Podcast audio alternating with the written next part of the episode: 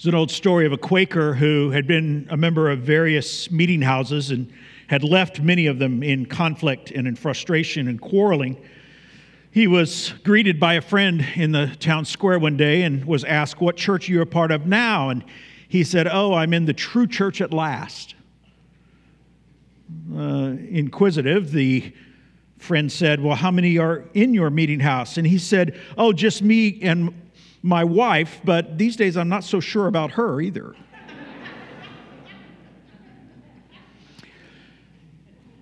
now, those of us who have been in churches, we laugh the loudest because we know how true that can sometimes be. Churches have problems. Churches have sometimes seemingly chronic problems, sometimes apparently congenital problems, but this is because churches are filled with people redeemed people. This is certainly what we believe that if you're part of the church, if you're truly part of the church, you are redeemed. You are to be a believer in Jesus Christ to be part of the church. We're redeemed, forgiven, but we know that we're still dragging around sinful flesh that we still struggle with sin in our lives, that we're not yet glorified. And God has been pleased, for whatever reason, to allow us to live in the shadowlands, knowing that we're forgiven and redeemed, but still fighting our flesh, the world, and the devil. And what we find is that too often we yield instead to our sinful flesh rather than the indwelling Spirit of God. Now, we all recognize this, right? We know the stories of the disciples those guys who walked and talked with Jesus Christ himself couldn't get along with one another. They always had their own agenda. They were debating and, and fighting and pushing for the front, as it were. It was a, almost to the point where it gets comical if you read the accounts of the disciples. The prototype of the church, in a sense, is the nation of Israel under the Old Covenant. And we know that they had problems as well. Let me remind you in the book of Exodus, we read this in chapter 15. Then Moses made Israel set out for the Red Sea, and they went into the wilderness of Shur. They went three days in the wilderness and found no water. When they came to Marah, they could not drink the water of Marah because it was bitter. Therefore, it was named Marah. And the people grumbled against Moses, saying, What shall we drink? That wasn't the only problem Moses had with his people. You go to the very next chapter and you read this The whole congregation of the people of Israel grumbled against Moses and Aaron in the wilderness. You go over into chapter 17 of Exodus and you find that as they continue to move into the wilderness, that they get to another place, water was an issue. And it says in verse 2 of chapter 17, therefore the people quarreled with Moses and said, Give us water to drink. And Moses said, Listen to his attitude. He says, Why do you quarrel with me? Why do you test the Lord? Uh, it's part and parcel of living in the flesh. I had the opportunity to be, to be with my sister as we were in Florida. She lives there and she came down to have dinner, and it made me somewhat nervous because she said, and the elders that I was with, they all wanted to have dinner together. Now, this was not my desire because this was worlds colliding. You understand? I didn't know what stories she would tell. I didn't know what questions the elders would ask. It was best, as far as I was concerned, to keep these worlds separate. But it didn't happen. And of course, one of the things you think about is all the quarrels you've had and the conflicts you have with siblings. I don't know that anyone has ever had a perfectly peaceful relationship with all of their siblings. You know where the first murder happened, right? By the way, we had a fine dinner together. And it was a glorious trip. Many of you prayed for us as we were we left on Wednesday. We were all the way in Fort Myers, Florida for a theological conference, and there were six of us. Um, and I was a little uneasy about that. You have six grown men who are kind of set in their ways and they're traveling together. And so, uh, you know, it, it was fraught with, with possibilities of conflict and discomfort. Uh, the car we rented there was evidently for six skinny people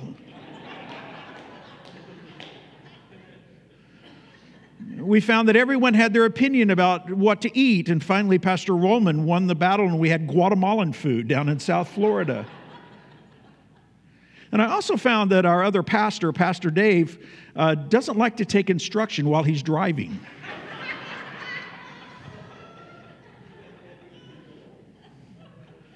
generally, I'm glad to tell you there were few quarrels, uh, none that I knew of, and what a grateful, how grateful we are for a glorious time together.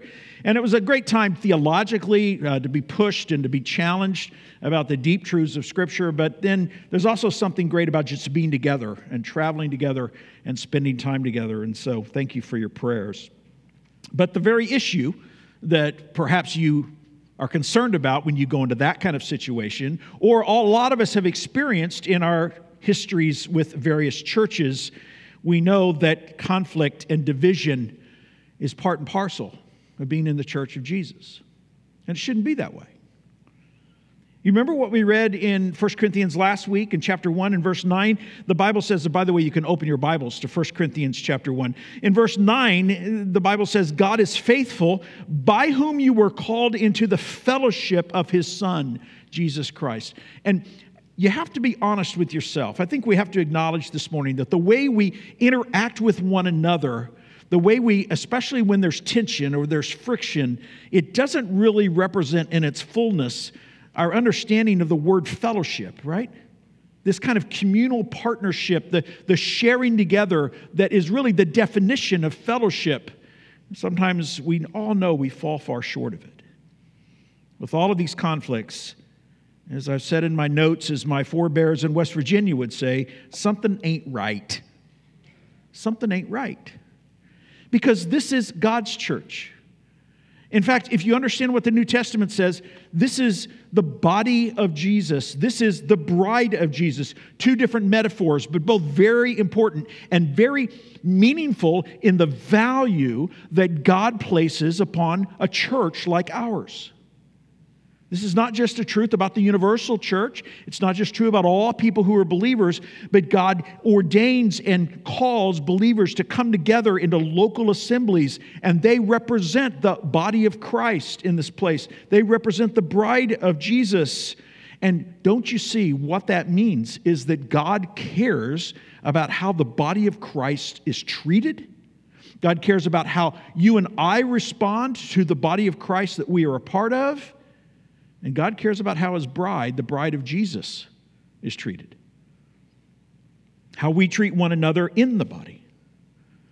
And what the New Testament tells us, nearly all of you understand this, but perhaps this is new to some of you, but what the New Testament tells us is that we're all to be an active, involved, committed, and concerned participant and member of a body of Christ. This is part of what it means to be a Jesus follower. As we used to say, it's a reference that's likely lost on a younger generation, but there are no Lone Ranger Christians, or there are no Rambo Christians, or I don't know what a contemporary analogy would be. But we are called into community with one another, and that involves relationship. And therefore, when you get relationship with people who are struggling with flesh, it often involves some level of friction or disappointment or conflict. And so, here this morning, there are two ways to approach this text, and I'll approach it both ways. You have the responsibility to check your attitude this morning. Now, that's negative, right? But it's appropriate. We come into God's presence, we gather with His people, we want to worship Him. We're looking at a text which has to do with our relationships in life, especially in the body of Christ. And so on a negative level, we have to check our attitudes. But let me also not neglect the opportunity we have to take advantage of the benefits and the glories of being in the body of Christ. The way that God equips us, the way that He uses other people to challenge us, yes, but also to bless us and to encourage us and to minister to us. And both of those truths, the, the negative challenge of checking our attitude about others in the body, and also this positive opportunity to evaluate the incredible blessings that God wants to bring into our lives in practical ways because we're in relationship with one another. Both of those responses are appropriate to our text this morning. So, with all that by way of introduction, look with me in the book of 1 Corinthians, chapter 1 and we'll begin in verse 10 and read down through verse 17 this morning. 1 Corinthians 1, beginning in verse 10. The Bible says this I appeal to you, brothers, by the name of our Lord Jesus Christ, that you all agree and that there be no divisions among you, but that you be united in the same mind and the same judgment. For it has been reported to me by Chloe's people that there is quarreling among you, my brothers. What I mean is that each one of you says, I follow Paul, or I follow Apollos, or I follow Cephas, or I follow Christ. Is Christ divided? Was Paul crucified for you? Or were you baptized in the name of Paul? I thank God I baptized none of you except Crispus and Gaius, so that no one may say that you were baptized in my name. I did baptize also the household of Stephanas. Beyond that, I do not know whether I baptized anyone else. For Christ did not send me to baptize, but to preach the gospel, and not with words of eloquent wisdom, lest the cross of Christ be emptied of its power. And so is God's word for us today. The first thing we need to do as we consider this text and its application to our lives is we need to watch out for divisions in the body of Christ. We need to watch out for divisions in Christ's body, the church. And specifically, the application, the primary application of any New Testament text like this is to the local congregation. I do not deny that there might be applications and implications for the broader body of Christians in the world, but until we get this right, until we get our congregation set, until we get our congregation in obedience and in line, we have very little to say about the world out there, even the Christians out there. We need to give attention to our congregation, just like the Corinth believers were to give attention to their congregation. There's nothing in the book of 1 Corinthians that caused them to fix the problems in the church at Ephesus. Thyatira might have had problems. The church at Sardis had plenty of trouble, according to Revelation. But what we find here is that the people of Corinth were to pay attention to the gathering of Christ, the body of Christ in that city of Corinth. And so there's an appeal here, and it's a, it's a pastoral appeal. Do you see that? In verse 10, I appeal to you. It's the idea of, of I encourage you, I entreat you. You could almost say, I beg you, Paul is saying. And this is really a context that's laden with emotion. He repeats the words, my brothers, at the end of verse 11.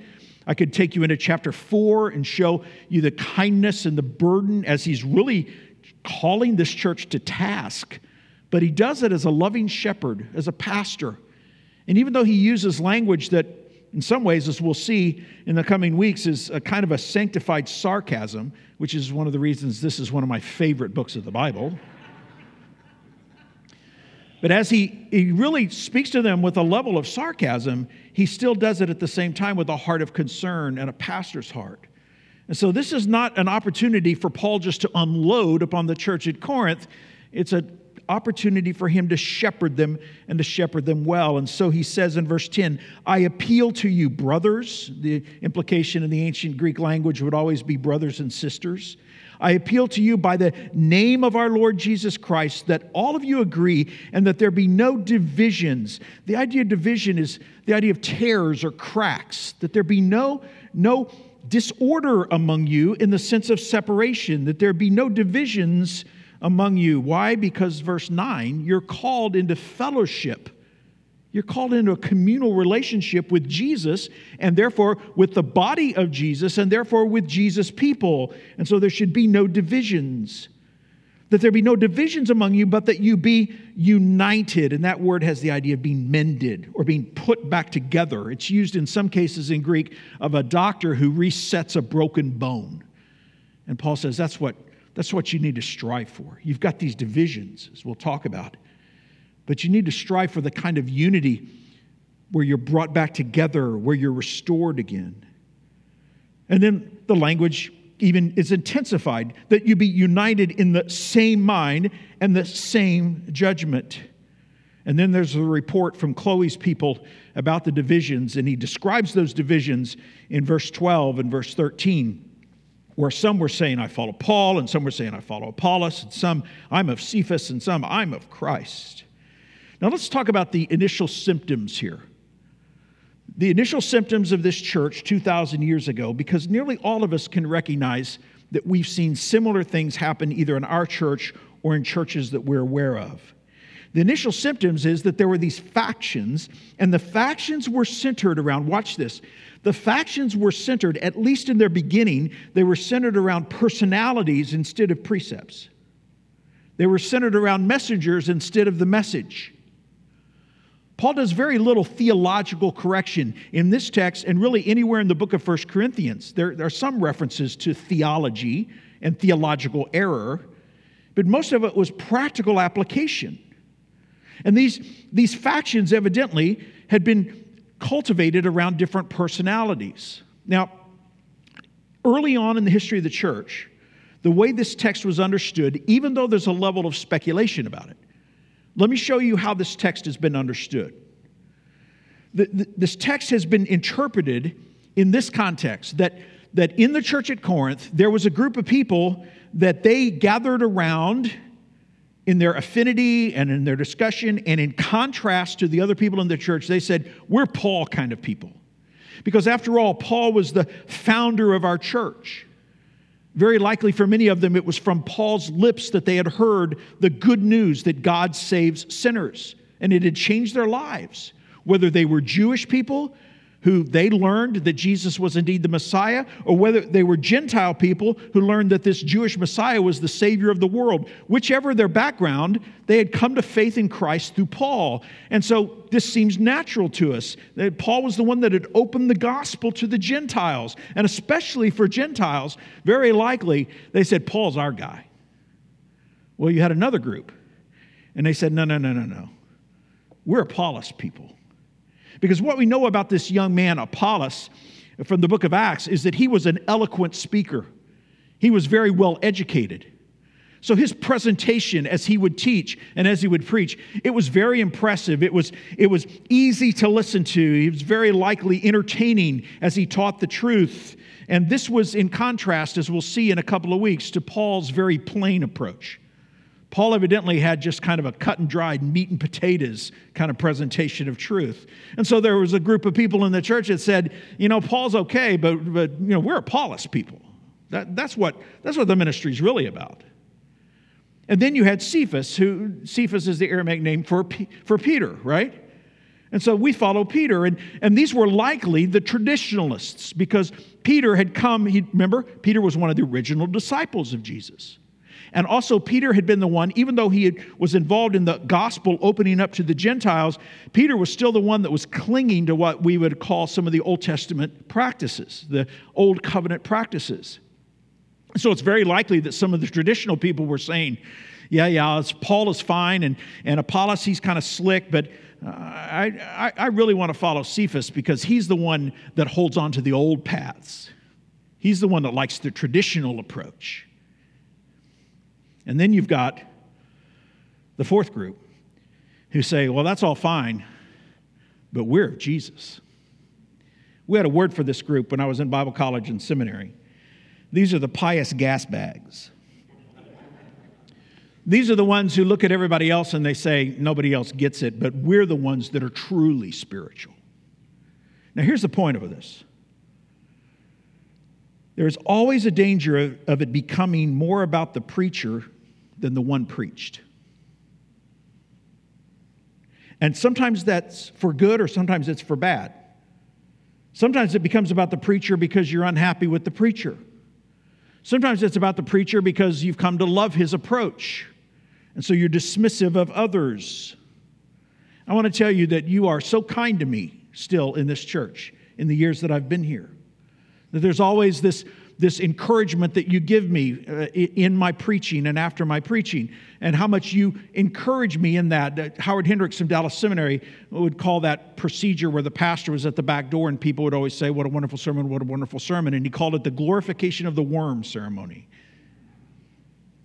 Because that can just feed my pride.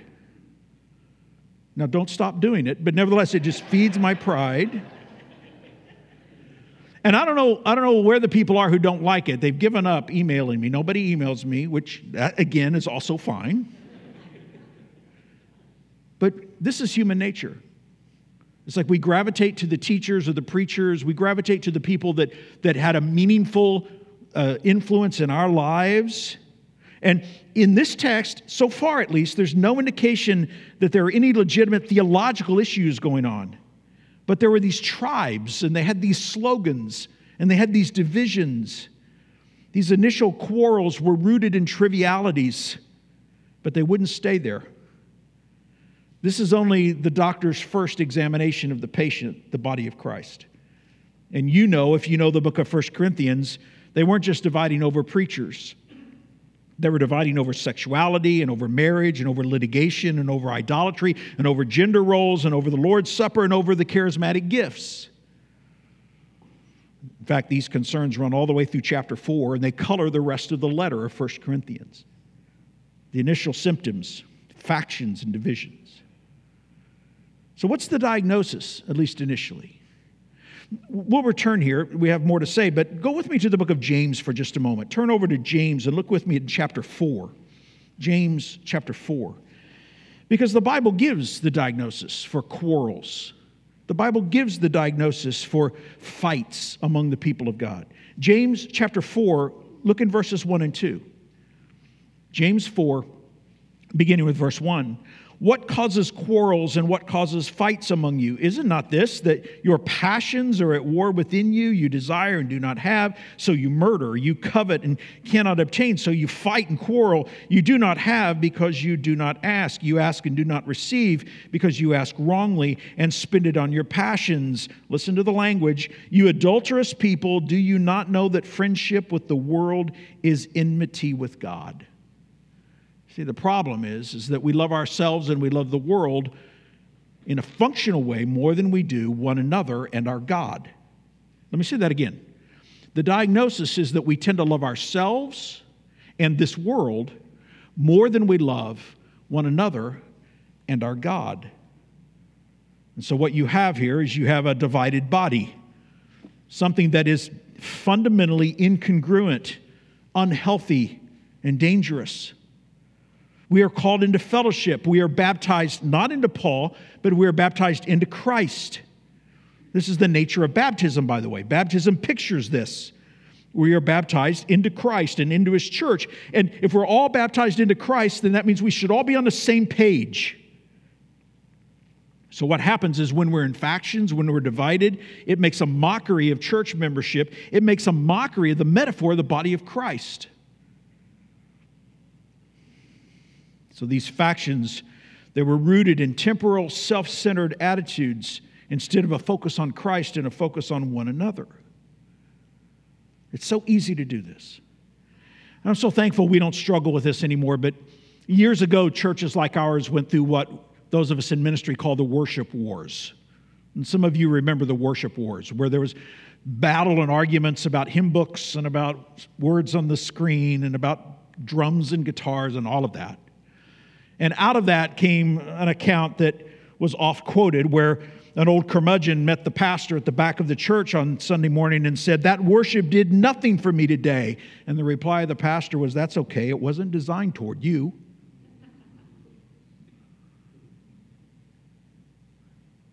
And that's the root of all of this. If you think it's about you, you're missing the point.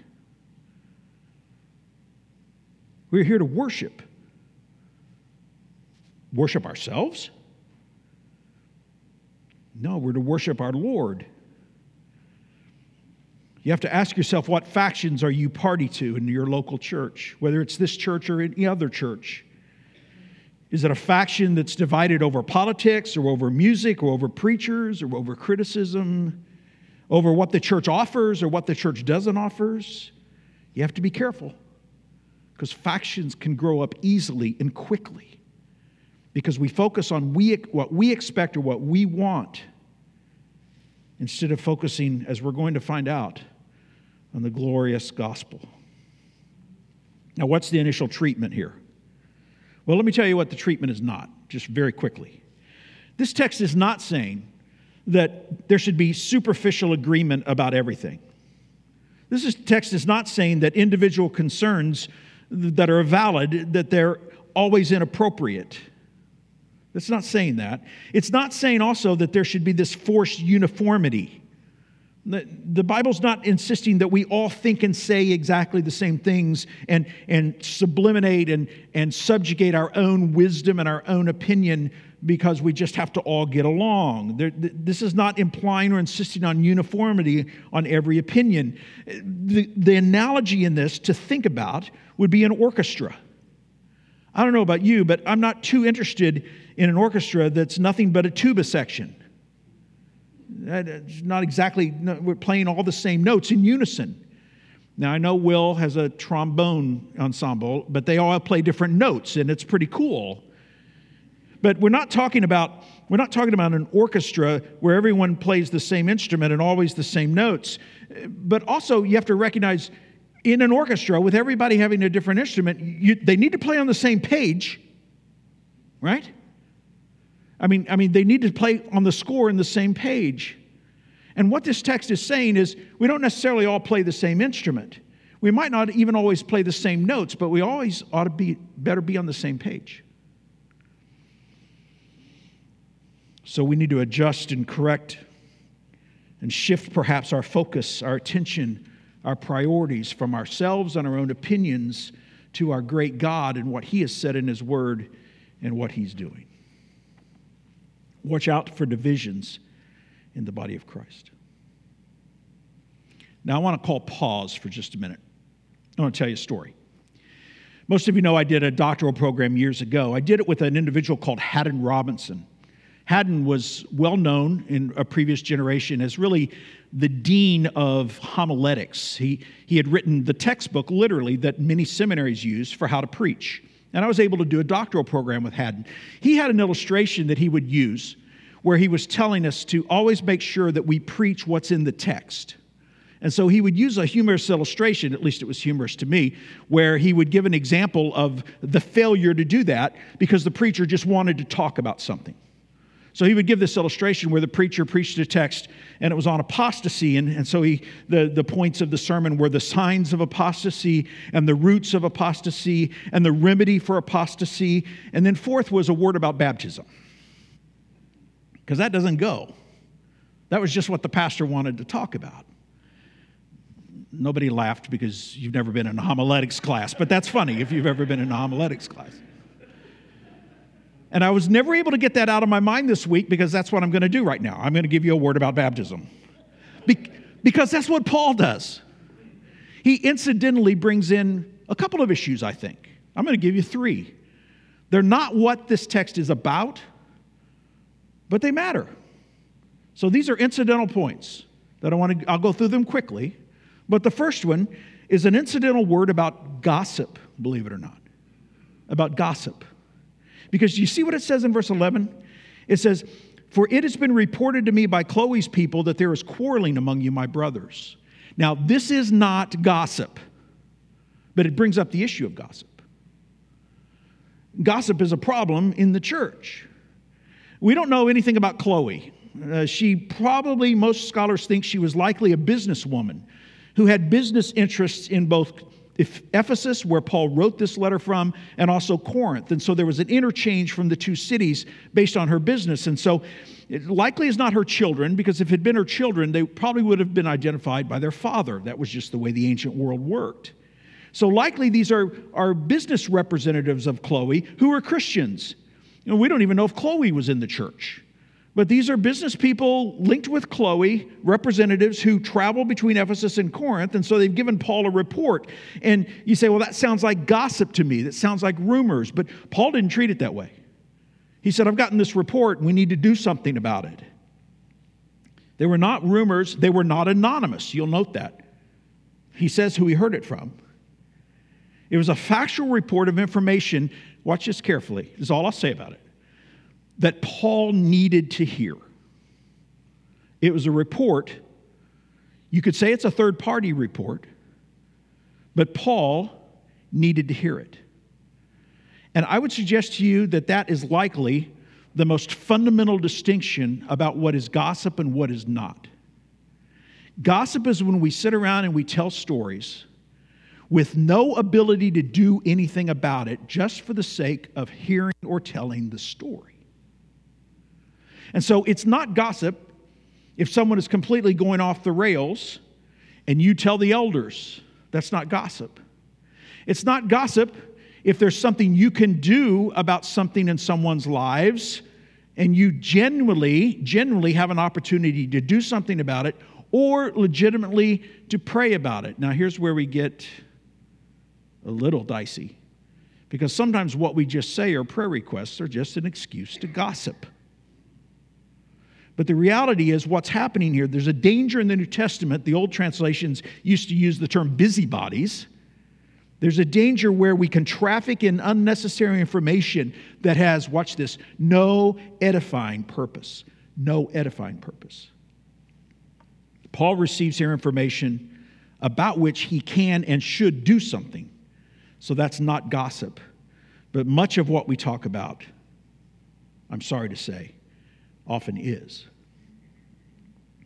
Second incidental word. There's an incidental word here about baptism. This text is not about baptism, but he brings baptism up. Do you see that in verse 14?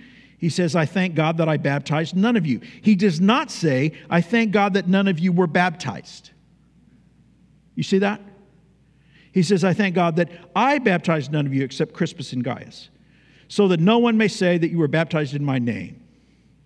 His ministry among them lasted about 18 months, and it was evangelistic. It seemed to me when Paul comes and he plants the church, he's likely the one that's going to baptize them. But he says that was hardly the case at all. Now, I have a theory why that is.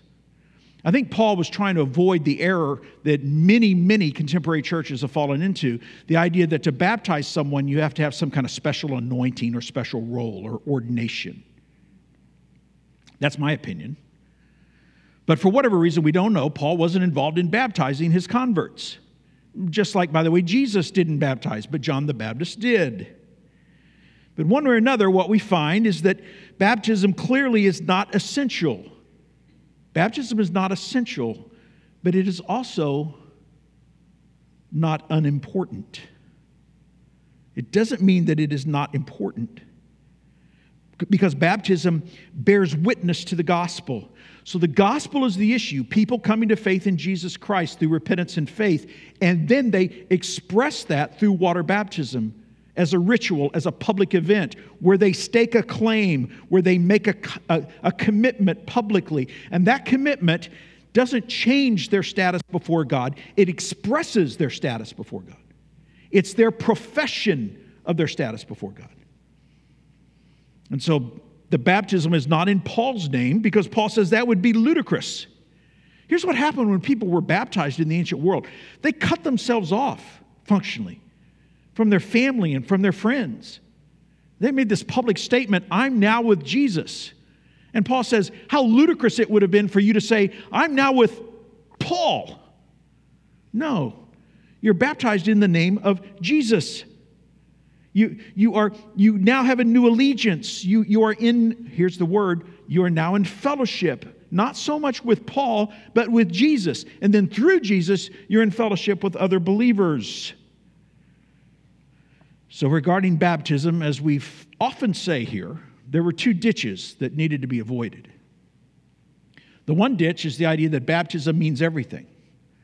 Paul says, I'm glad I didn't baptize any of you except just a handful. The other ditch is to say baptism doesn't mean anything at all. No, baptism is a command of our Lord Jesus for us to take as believers in Jesus Christ. So that's an incidental word about baptism. I wish Dr. Robinson were still alive so I could send him this sermon. a word about baptism.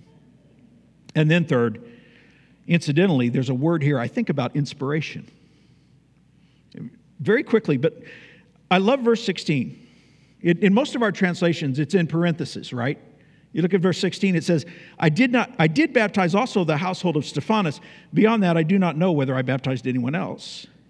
I think you have here an incidental glimpse into the mysterious and miraculous process of inspiration. Paul almost never wrote his letters, he, he dictated his letters. He had an, an amanuensis, a, a secretary who would write the letters, a scribe.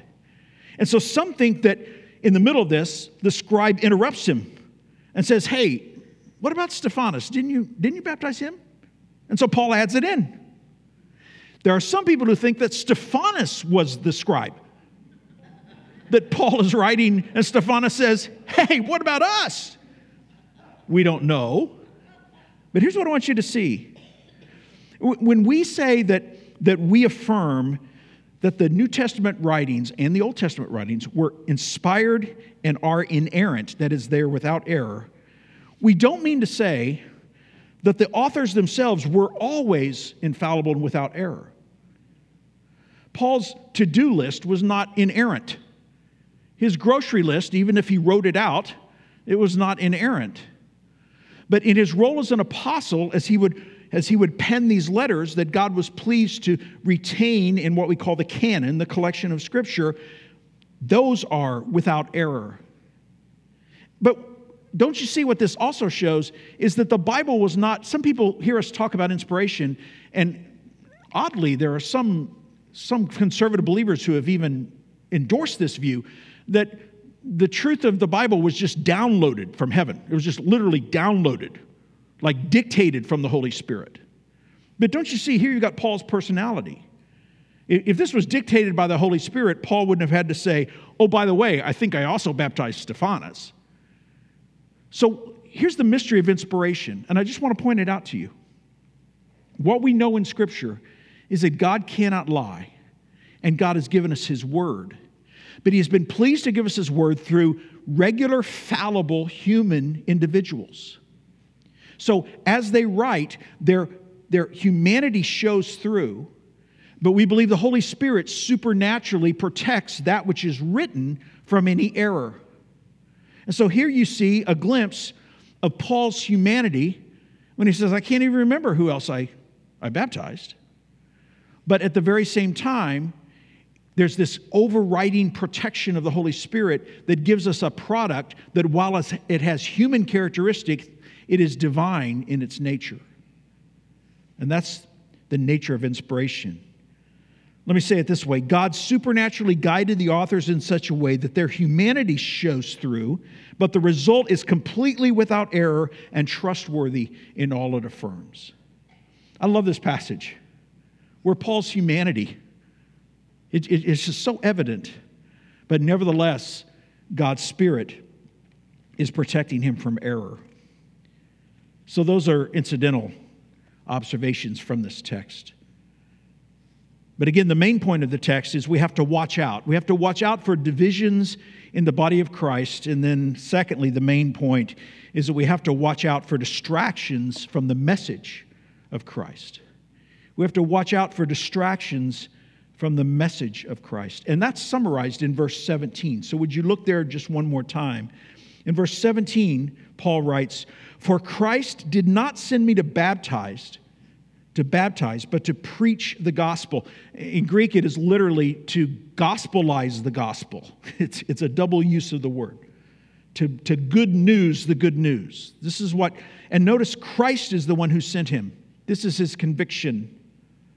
And not with words of eloquent wisdom, lest the cross of Christ be emptied of its power. Let me read it again, the last part of the verse. Christ sent me not with words of eloquent wisdom.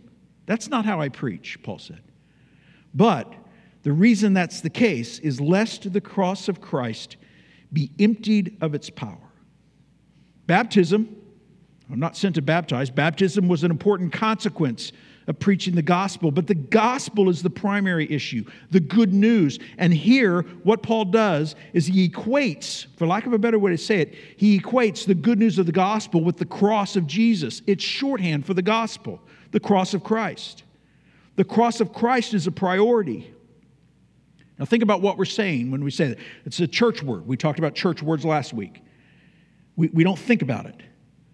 The cruel Roman practice of hanging criminals naked on a wooden cross until they suffocate to death, to be shamed and tortured, that is the core and the nexus of Christianity. That's what this text is saying. The cross is not merely a, a, moral spectacle, it's not some dramatic metaphor, and it's not an inspiring example to us. The cross was a divinely ordained instrument of our salvation. And what happens is that when you understand that, when you think about it, when you embrace it, and as a church, when we own that, it turns the wisdom of the world on its head. Because if you were going to create a religion, that would influence the future of the world, the last thing you would do is to make the cornerstone of it a shameful, ugly, offensive symbol like a cross. And the context of 1 Corinthians is the sophistication that's the only word that I could think of. It kept coming back to me as I prepared the message. The sophistication of Greek society, and specifically in Corinth. It was a sophisticated society. They valued wisdom and impressive thinking and philosophical inquiry, and they loved the rhetoric that went along with all of that. And the danger was for Christians, they were still in that culture. And the danger was to recognize that the core message of Jesus was that he hung naked, bloody on a cross, which was an instrument of torture and execution. And they said, you know, that doesn't seem as sophisticated as we want it to sound. So we're going to we're going to paper that over. We're going we're, we're going to approach it in a way that's a little more winsome and it's a little more acceptable to our neighbors. You recognize that in this time, in this part of the world, eloquence was the primary means of entertainment. It was highly valued. Eloquence was the Netflix of their day. That's how they were entertained by going and hearing an, an entertaining, clever, rhetorically gifted speaker. That was, that was a primary source of entertainment in Greek culture. And Paul says you've got to be careful. Because if you're not careful, you'll think that that's what's needed for the sake of the gospel. And what's needed for the sake of the gospel is the shame of the cross of Jesus.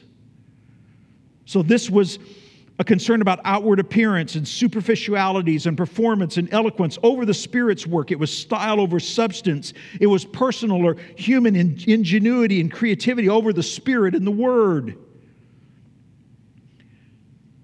And what we're going to see this morning, but what we're going to see over the next few weeks, is that we have to stake our claim in a message that, in and of itself, is shameful and offensive because that is God's wisdom, what the world considers foolish.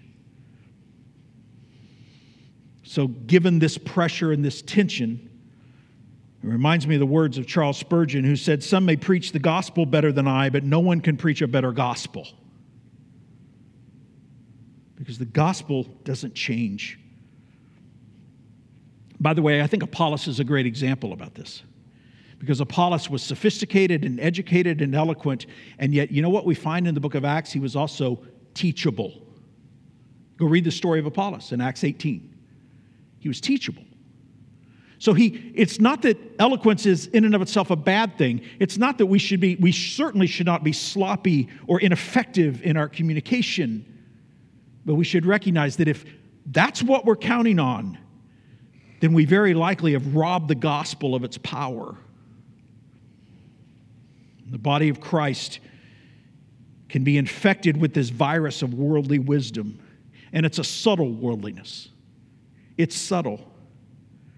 Preachers and churches, we're called to correct the spirit of the age, not catch it and mirror it and reflect the spirit of the age. And yet, too often, that's what we tend to do. And here's what I think happens. Stay with me for just a moment. I think what happens sometimes, sometimes we're seduced. Sometimes we're seduced by the wisdom of the world.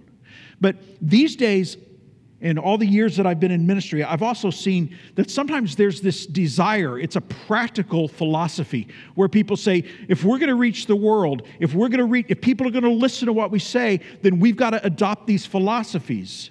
That we, we, we've got to change our approach, we've got to shift our language. And that's a subtle temptation this is what we've got to do to get people to listen to us, is what we say. So we've got to we've got to change our position here and we've got to nuance our position here and we've got to say things not in a way that will ever cause offense but we've got to say things to, to tickle people's ears and then when we do they'll listen and then what we can do is we can slip in the gospel sooner or later And that's a subtle worldliness. And that's precisely what Paul is saying. You're paying so much attention to eloquence and to popularity and, and to entertainment that you're robbing the gospel of its power. We have to watch for distractions from the message of Christ. And what this approach does, what this approach does is it shows a lack of confidence in the sovereignty of God working through his spirit and through his word. Whatever the motive, this worldly, pragmatic, fleshly approach robs the gospel of its power. And what is the cross's power? Well, we're going to find this out. At the very least, it's its shame, it's its offense. So here's what happens churches like ours, even churches like ours that think that we're, we're paying attention, we can sometimes assume the gospel. And then we, what? We neglect the gospel. And then we find we forget the gospel. And then sooner or later, we deny the gospel. Because the gospel's message is an offense to this worldly system. As elders and pastors, we appreciate the opportunity to go to the conference we went to. And you know what we heard that was new? Nothing. Nothing new. But you know what we heard that we needed? All of it. We needed to be reminded again. It was a conference on biblical anthropology, what the Bible says about man and our state and our status. And we needed to be reminded of it because there's nothing really new under the sun. As one of my mentors says, if it's new, it's not true. If it's true, it's not new. And what we came away with was a confidence that, that we're not, our primary goal is not to be creative. And by the way, there's nothing wrong with creativity. And we definitely want to pursue excellence. But what we came away with was the confidence that we have to watch out and we have to be on guard and we have to stand firm. Because gospel centrality guards against factions and divisions. We may not agree on a lot of things, but we agree on the cross of Jesus. And that's the foundation, and we have to watch for distractions to that. And that's your takeaway this morning. Watch out. Watch out lest you forget the cross. Never forget the cross. Watch out lest we forget the cross.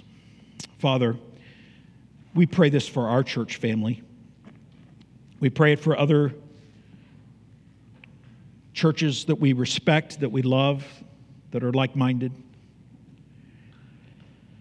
We want to pursue excellence. We want to do what we can to be innovative and creative, but never, never at an expense of the shame and offense and power of the cross of Jesus. Lord, I pray for any who are under the sound of my voice this morning and they've never really encountered the glory of the gospel, that you are pleased to forgive us of our sins because of what Jesus Christ did on our behalf. That Jesus took our sins and, and bore our guilt, and that we receive, He takes our sins and we receive His righteousness. What a glorious gospel, good news this is. And I pray, Father, if there are any here who have never come to understand and embrace that glorious message, that you would work in their lives today. I pray, Lord, you would not give them rest until they resolve the matter of their souls. And Father, for this church, we want to be a loving people. We want to be gracious. We want to, as the great commandment tells us, we want to love the Lord our God and we want to love our neighbors as ourselves. But as we love them, we cannot love them apart from the truth. And the core truth, Father, we believe of the good news we have to share is that Jesus died for sinners on a cruel cross. Teach us over the next few weeks what that means as we continue to dive into 1 Corinthians. And help us stay away from factions and divisions as we keep our eyes and hearts focused on what really matters. And pray these things in Jesus' glorious name. Amen.